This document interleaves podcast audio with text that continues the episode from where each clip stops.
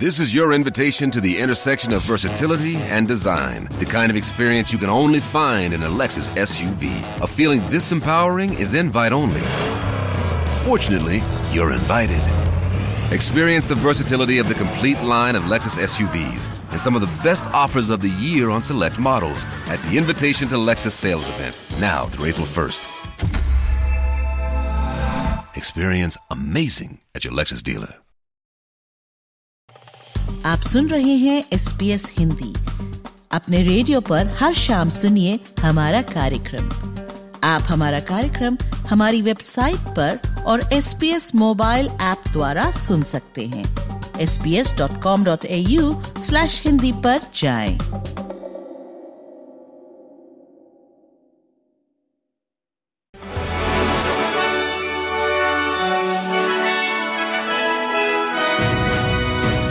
पेश है आज के संक्षिप्त समाचार विशाली जैन के साथ। आज सिडनी में इसराइल और पैलेस्टीन के संघर्ष में फंसे लोगों को अपना समर्थन जताने के लिए हज़ारों लोग एक रैली में एकत्र हुए।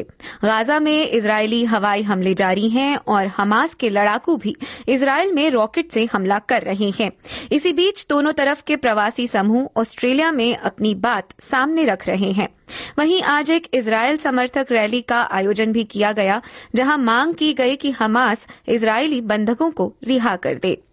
दूसरी ओर क्वींसलैंड में फैली भीषण बुशफायर का खतरा आखिरकार कुछ कम हुआ है। चेतावनी के स्तर को कम किया गया है और कुछ निवासियों को अपने घरों में लौटने की अनुमति भी मिल गई है। हालाँकि राज्य में 80 से अधिक बुशफायर जारी हैं, जिनमें से छह वॉच एंड एक्ट अलर्ट पर रखे गए हैं। ये तब आता है जब पुलिस ने पब्लिक सेफ्टी प्रिजर्वेशन एक्ट के तहत लैंड्सबरो और बिरवा के में, माफ़ कीजिएगा बिरवा में एक आपातकालीन घोषणा जारी की थी।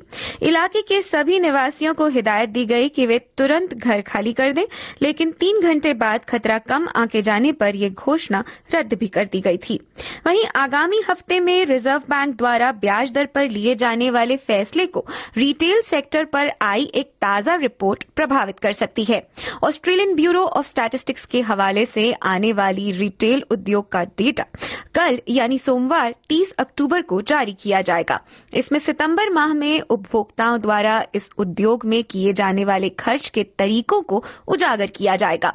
इसके पिछले माह में रिटेल व्यापार शून्य दशमलव दो प्रतिशत के दर से बढ़ा था।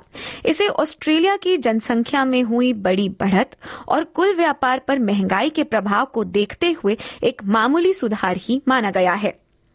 अंतर्राष्ट्रीय समाचार में गाजा स्ट्रिप में शुक्रवार 27 अक्टूबर को हुए संचार और इंटरनेट ब्लैकआउट के बाद अब धीरे धीरे कुछ सेवाएँ लौटती नज़र आ रही हैं। मानवीय सहायता संगठनों का कहना था कि इस ब्लैकआउट से सहायताएँ बाधित हो गई थीं। फिलिस्तीनी स्वास्थ्य विभाग का कहना है कि तीन हफ़्ते पहले शुरू हुए इस संघर्ष में 7,650 जाने जा चुकी हैं जिनमें अधिकांश आम नागरिक हैं।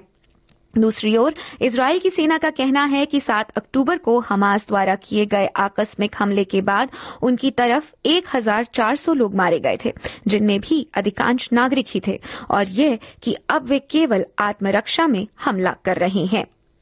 वहीं अमेरिका के प्रसिद्ध अभिनेता मैथ्यू पेरी चौवन वर्ष की उम्र में अपने लॉस एंजलिस के घर में जकूजी टब में मृत पाए गए हैं। अमरीकी मीडिया का कहना है कि आपातकालीन सेवाओं को हृदयघात की सूचना दी गई थी, लेकिन श्री पेरी उन्हें मृत मिले। मैथ्यू पेरी नब्बे के दशक में फ्रेंड्स सिटकॉम में चैंडलर बिंग के किरदार से बेहद लोकप्रिय हुए थे। और अंत में खबरें भारत से। भारतीय प्रधानमंत्री नरेंद्र मोदी ने इसराइल हमास संघर्ष को लेकर इजिप्ट के राष्ट्रपति अब्देल फतेह अल सीसी से फ़ोन पर चर्चा की है। इस दौरान दोनों नेताओं ने इसराइल फिलिस्तीन के बीच जारी युद्ध पर चिंता जताते हुए शांति और स्थिरता की शीघ्र बहाली पर ज़ोर दिया है। प्रधानमंत्री मोदी ने रविवार सुबह सोशल मीडिया प्लेटफॉर्म एक्स पर एक पोस्ट में यह जानकारी दी। प्रधानमंत्री मोदी ने कहा कि कल राष्ट्रपति अब्देल फतेह अल सीसी से बात हुई। पश्चिमी एशिया में सुरक्षा और मानवीय स्थिति पर चर्चा की गई। हमारी आतंकवाद, हिंसा और नागरिकों के जीवन के नुकसान को लेकर चिंताएँ साझा हैं। हम शांति और स्थिरता की शीघ्र बहाली और मानवीय सहायता मुहैया कराने पर सहमत हैं। श्री मोदी की श्री अलसीसी से ये बातचीत उस अपील के कुछ दिन बाद हुई है, जिसमें इजिप्ट के राष्ट्रपति ने कहा था कि वैश्विक समुदाय को गाजा संघर्ष को बढ़ने से रोकना चाहिए। इसी के साथ 29 अक्टूबर 2023 के संक्षिप्त समाचार यहीं समाप्त होते हैं। दीजिए वृशाली को इजाज़त, नमस्कार।